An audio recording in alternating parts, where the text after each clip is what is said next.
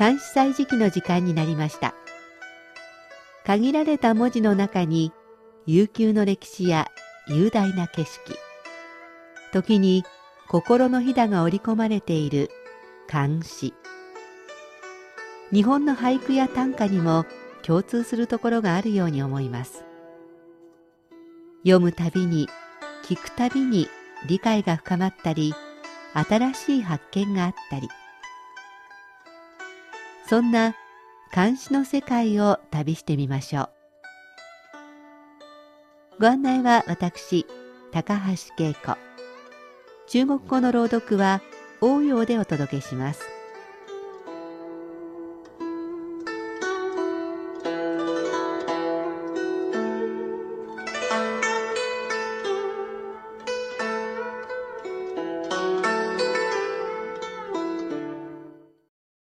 まもなく6月。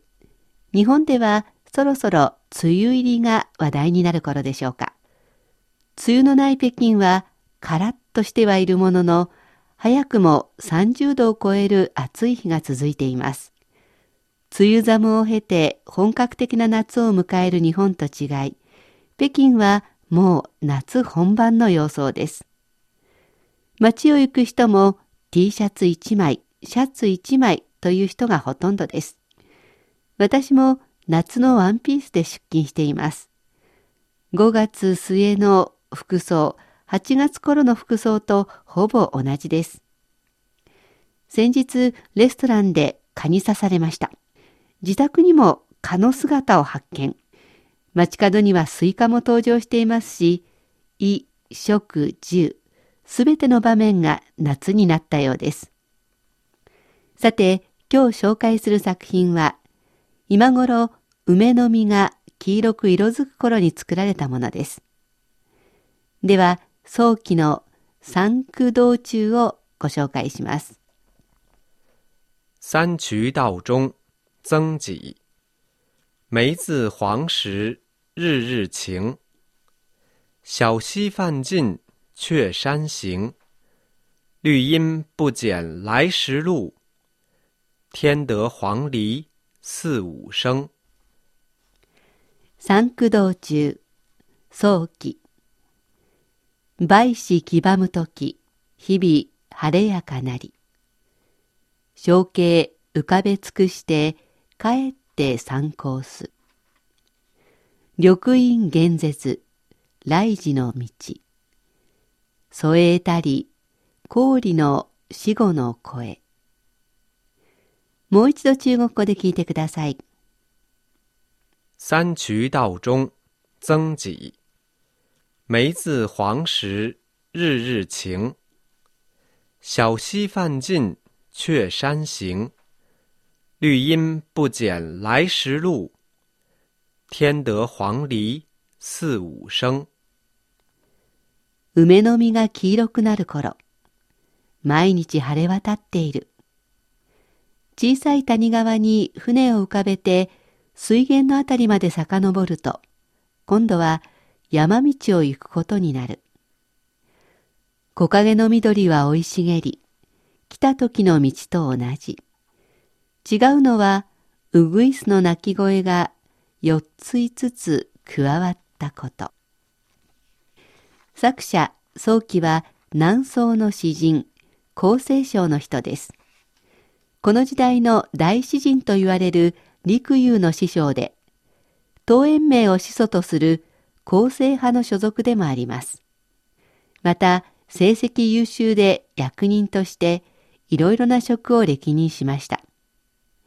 今日紹介した三区道中の三区は、浙江省甲州市の南西200キロに位置する九州市のことで、彼はこの付近の定慶という地方をめぐる役人をしていました。タイトルの三区道中は、三区の道中で詩を作るというような意味ですから、定慶の仕事で句集あたりを旅していた時のものでしょう。梅の実が色づく、つまり梅雨の時期なのに毎日晴れ渡る。梅雨のない北京なら納得ですが、浙江省あたりは梅雨がありますから、この時は空梅雨だったのでしょう。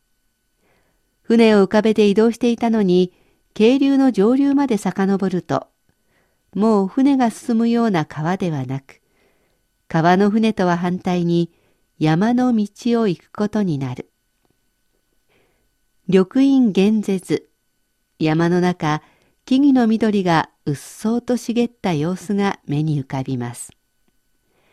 初夏の優しい緑、新緑とは違って夏本番のイメージです。ここで耳に入るのが氷、朝鮮ウグイスの声。セミの声なら一層暑苦しさを感じます。でもこれがウグイスの声となると美しく軽やかな感じです。梅の実の黄色、生い茂る葉の濃い緑、川の船と山の道、視覚と聴覚、いろいろなものが対になっていて技巧的でありながら情景がすっと目に浮かぶわかりやすい詩でもあります。ではおしまいにもう一度聞いてください。三衢道中曾几，梅自黄时日日晴。小溪泛尽却山行，绿阴不减来时路。天得黄鹂四五声。三駆道中早期梅子黄ばむ時日々晴れやかなり象形浮かべ尽くして帰って参考す緑陰厳絶来時の道添え得たり氷の死後の声梅の実が黄色くなる頃、毎日晴れ渡っている。小さい谷川に船を浮かべて、水源のあたりまで遡ると、今度は山道を行くことになる。木陰の緑は生い茂り、来た時の道と同じ。違うのは、ウグイスの鳴き声が四つ五つ加わっったこと。